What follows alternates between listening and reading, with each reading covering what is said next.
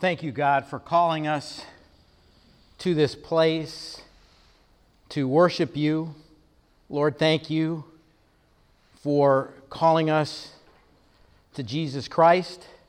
And Lord, we just thank you for what Jesus has done. We thank you for what you freely given to us. We thank you for your grace, your mercy, uh, your generosity towards us, your forgiveness, your patience, your long suffering with us, dear Lord. And I just give thanks for each and every person here and anyone else who you're going to be bringing here today.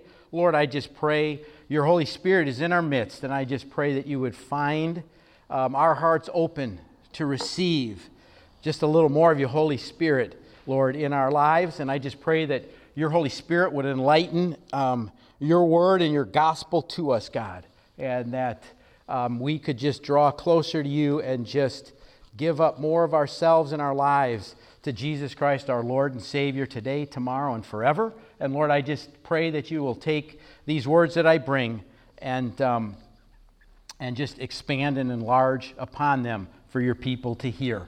And we pray these things in the name of the Father, the Son, and the Holy Spirit. Amen. Amen. Well, good morning. It is uh, nice to be with you. Um, I guess the worship team's still up there, so maybe we'll take a little poll. Who would like to uh, have us sing Hail, Hail, Lion of Judah again and maybe some other songs? And then who wants to have a sermon? So, uh oh, guys, get moving quick, okay? I think they're going to want you. So, well, it looks like Beverly doesn't want to turn around, so I think I'm safe. So, thank you, Beverly. Um, another, I guess, uh, I don't know what, the, just maybe, I, probably so that you don't, um, don't feel like you've been baited and switched or, you know, that, uh, you know, you're at the wrong place and channel. It says generosity here. Well, I didn't get them a, I didn't get the office a sermon title.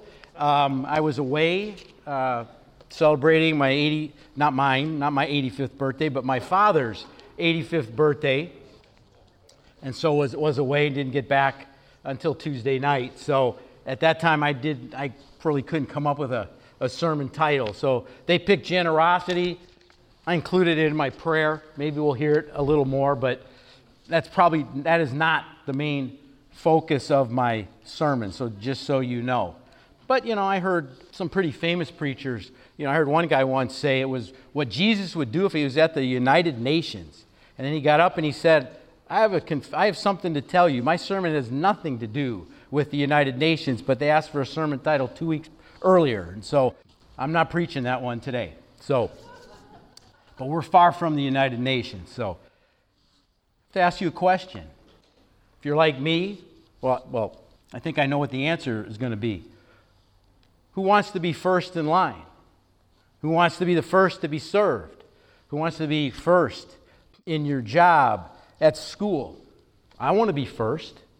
I think it's certainly a human tendency, and there's good things about that because it you know, helps to motivate us. How many like to wait in line, you know, at a store or at a restaurant?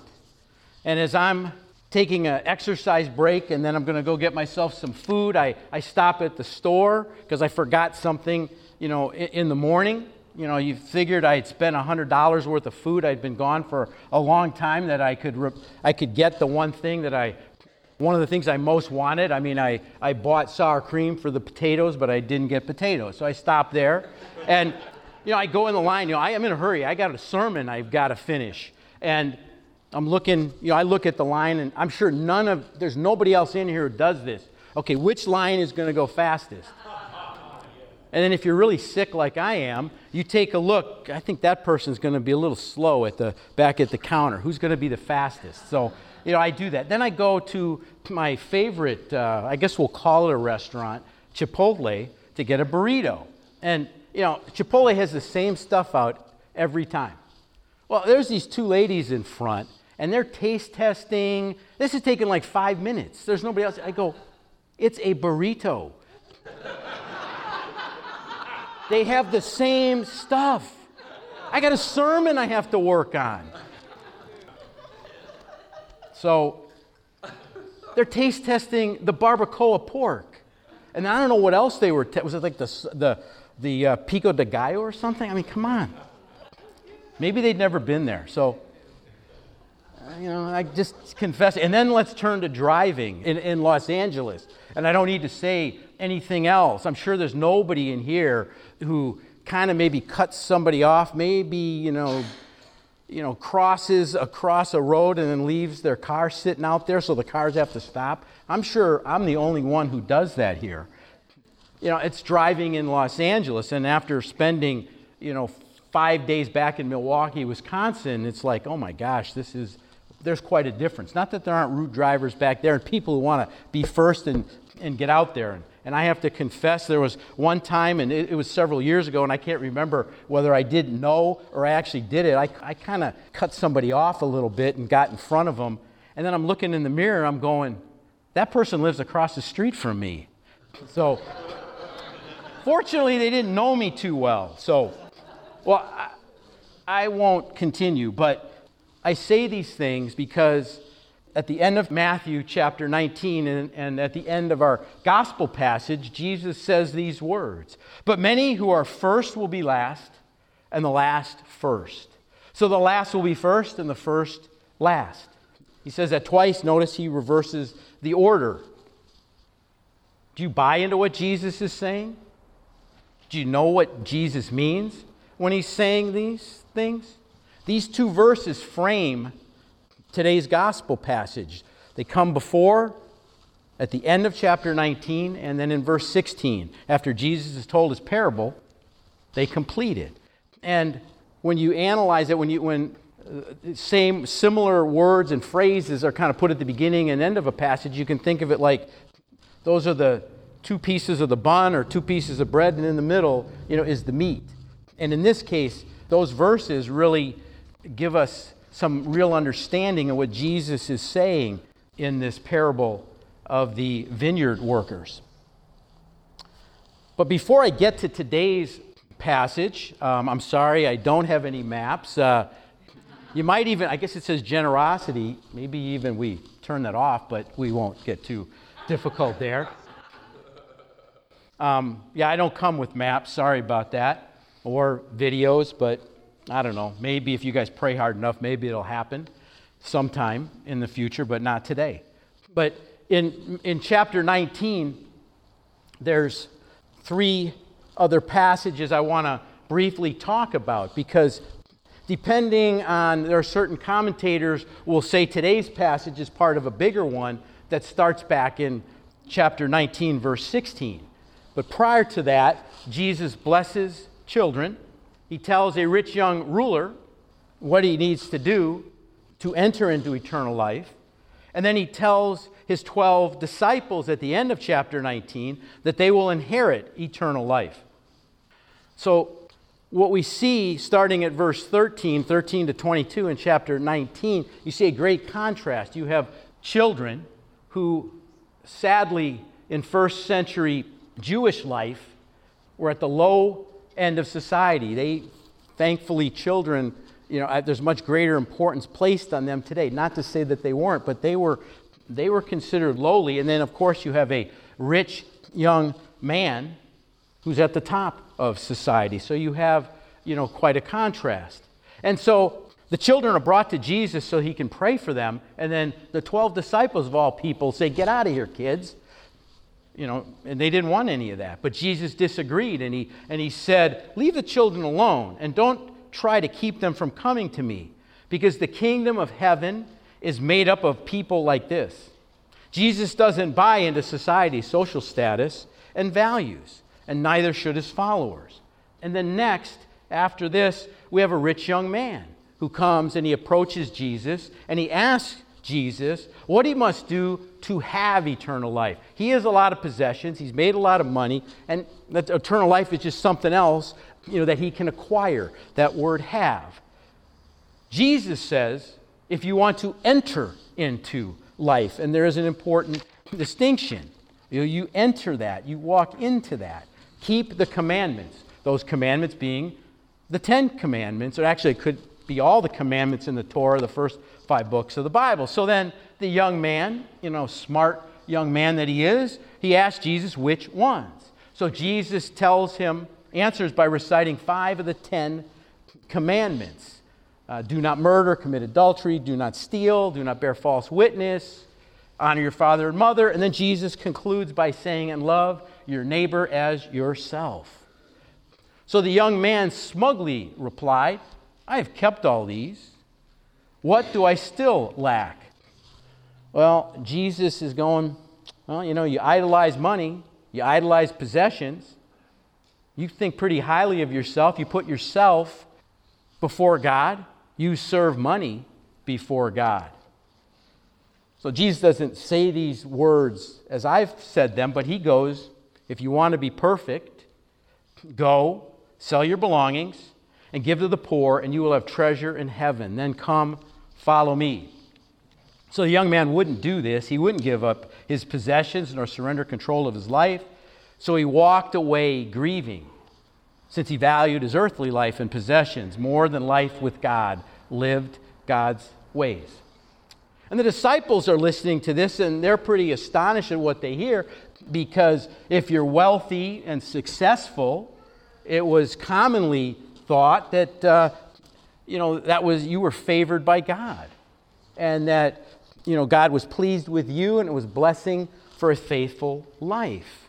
And then Jesus goes on to tell them you know to illustrate and talk about you know how difficult it is for a rich person um, to enter the kingdom of God because they have so much that they don't really need anything and they're very self sufficient. So, you know, as he often does, and he's the spokesperson for the disciples, Peter responded to Jesus and he says, Look, we have left everything and followed you. So, what will there be for us? Now, we don't know what Peter is really thinking there, what he's asking for. And Jesus replied that the disciples will receive the greatest thing in the world, and that's eternal life in the presence of God. And then he also kind of, and I'll skip this, tells them, you know, the high position they're going to have when Jesus comes again as he judges the world. The kingdom of God reverses the priorities and values of this world. The rich man and the 12 disciples wanted to be first and the greatest. We know that, that the disciples had some of this because the mother of James and John asked Jesus if her two sons could sit at Jesus' right and his left. So these are the people closest to Jesus. And this desire for human you know, achievement and position and status you know, is alive and well. And it's always going to be alive in us. But the kingdom of God and Jesus' ways and his example and his life are what help us and allow us to not let that overcome us. And Jesus says, in the kingdom of God, many who are first will be last, and the last first. Jesus doesn't see things the way that we do, left to our own devices. So that brings us to the parable of the vineyard workers that uh, Deacon Diane read. And Jesus drives home that message of many who are first will be last and the last first. And Jesus begins this parable by saying, For the kingdom of God, and I'm going to use the word landowner rather than householder, landowner who went out early in the morning to hire workers in his vineyard. It's the harvest season. There are many, many grapes to be picked off the vines, many more.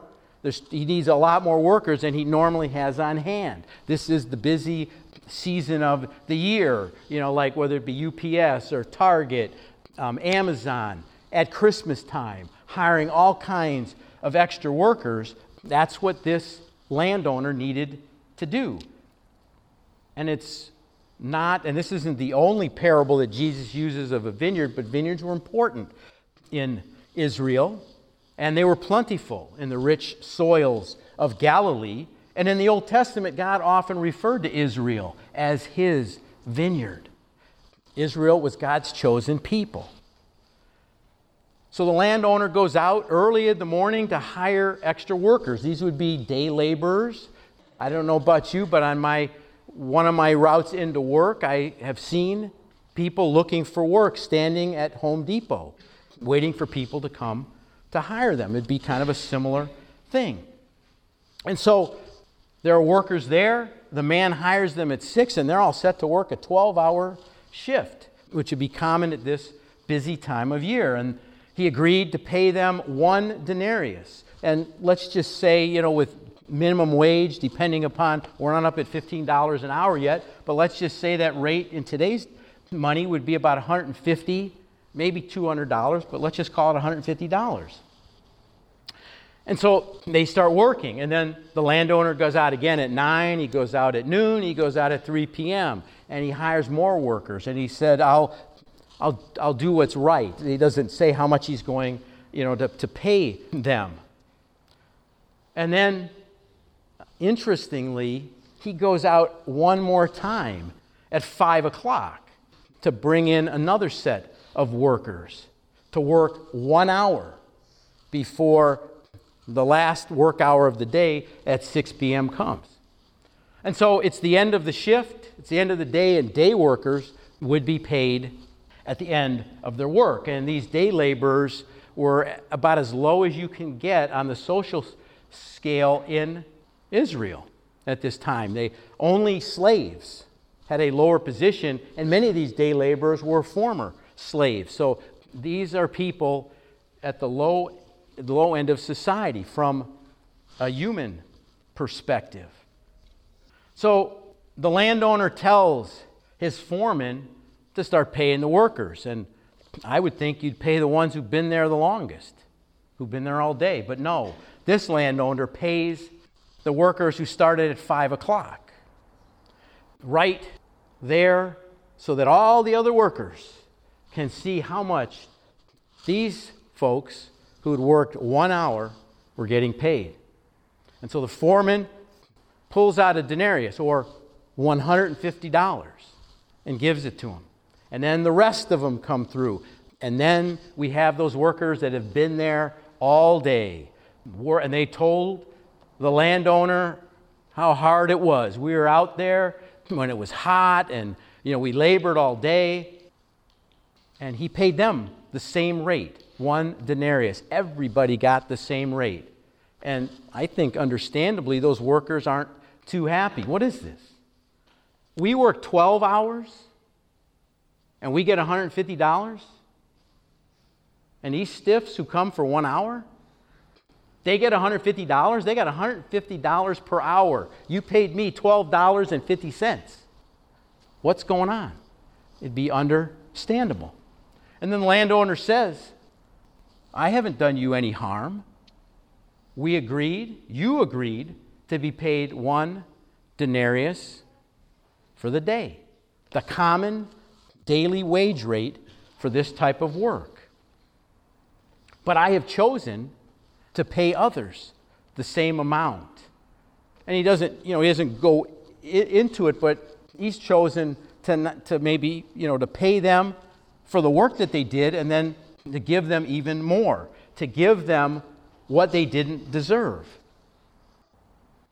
And then he, he kind of asks them, he says, You know, I have the right, don't I, to be generous and to pay the last man who arrived, the one, you know, working just an hour. I have the right to pay him whatever I want. It's my business, it's not your business. And do you really have a right to be jealous because I'm generous. We see this very vividly in Jonah. Jonah, I mean, I, I, know you don't like the Ninevites, but in a lot of ways, I mean, God has told you, He told you to preach to them so they would repent. Then He went in the whale for three days, and now He's out of the whale, and He's still hot. He's still upset because God is going to save those wicked, evil Ninevites. It's a similar type thing. And really a lot of the same thing. I mean, you didn't you didn't make them, you didn't create these people, just like the the plant for shade, you know, when I when I take it away and then you know Jonah wants to to die. And Jesus then after this concludes his parable by saying, so the last will be first and the first last. So if we look at this parable, we have a landowner, we have workers, we have the rate of pay. Jesus is using this, and he's got other people in mind. The landowner, who's the landowner? God. We said the vineyard was often referred to as Israel. I mean, Israel was referred to as God's vineyard. Well, the workers are God's people. And the denarius in this parable is eternal life with God. That's what God is giving out. But what's beautiful here is God's not giving it out based upon human worth and, and what work that we do. It's God's free gift. We do have to do something. We have to, you know, believe that Jesus is the Son of God and the Savior of the world. But in God's kingdom, believers in Jesus all receive the same pay and the same benefit, and that's eternal life in the presence of God. It doesn't matter if you enter into the kingdom by believing in Jesus, if you're three years old, if you're 30 years old, 40, 60, 80, 90. It doesn't matter when you come to first believe. You could, there are people who come to, to believe on their deathbed. Everyone who believes in Jesus gets eternal life. And you don't, God doesn't give out any more or any less eternal life. That's what Jesus means when he says, so the last will be first and the first last.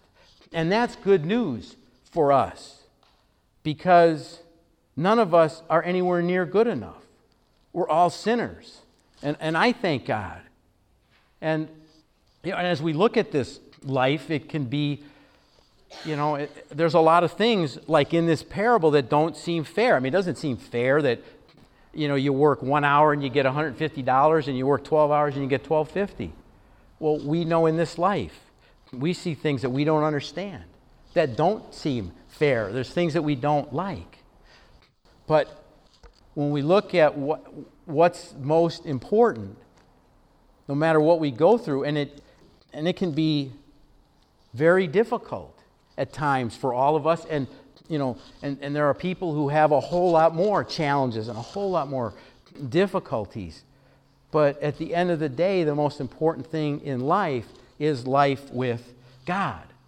And this parable is just a, a great parable, and it teaches us different things about God. And one of the, the, the most important things it teaches us is God's grace and mercy because none of us deserve to live in God's presence, and God doesn't owe us anything. He created us, and He originally created us to live in perfect fellowship and harmony with Him. But it didn't take long for Adam and Eve, you know, to sin.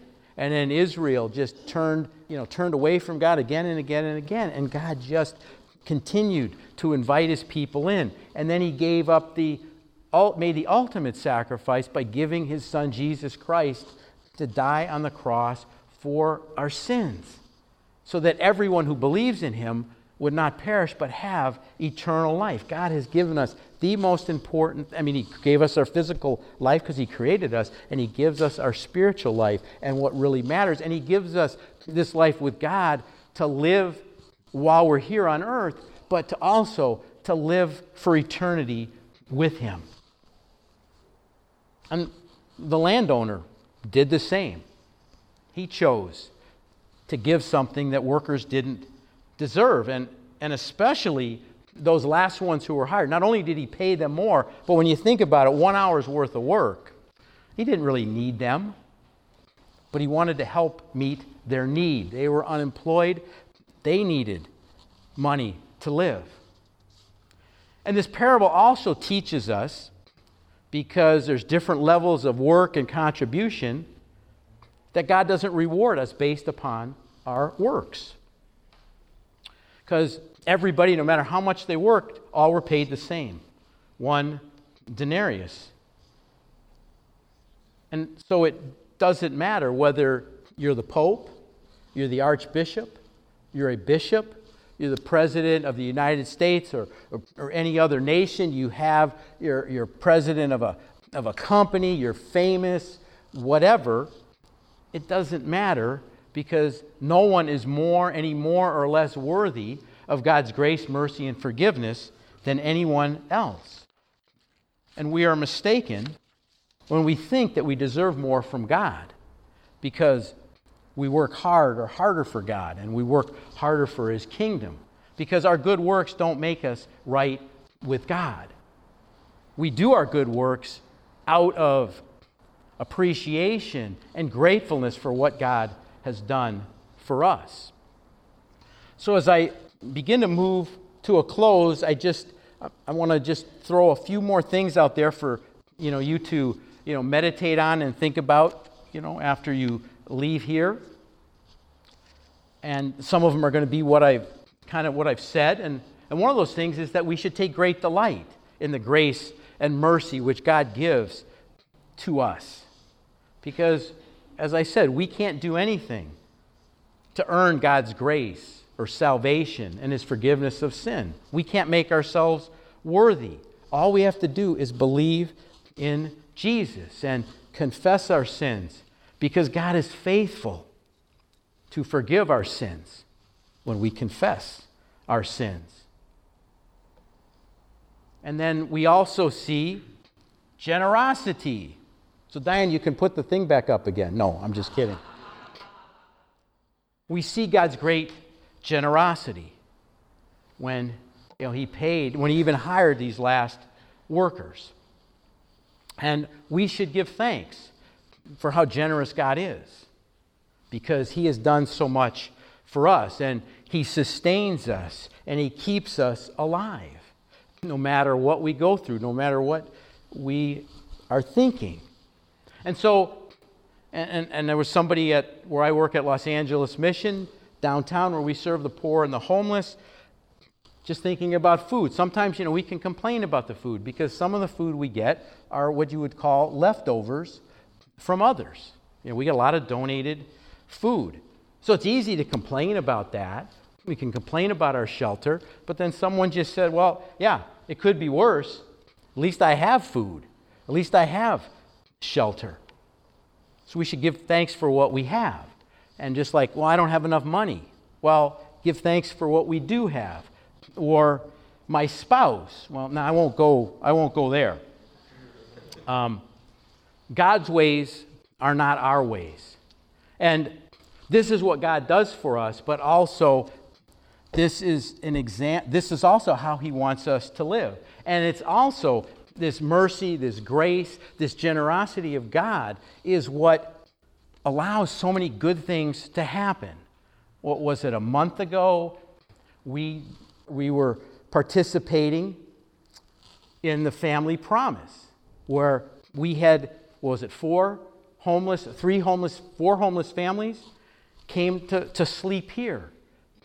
It was a small thing, but we did our part as this group and other churches, synagogues are helping these people to get shelter, you know, to get housing and also to get employed so that they can get and keep and sustain housing. Um, while I was back uh, in Milwaukee, I was very blessed to, and it was really through, you know, it was through a friend of a friend that I went to see this ministry called the Community Warehouse, and they also it's called Milwaukee Working. Same type principle. And actually, the man I met with had been a very successful and still is about in his maybe early 60s, successful businessman.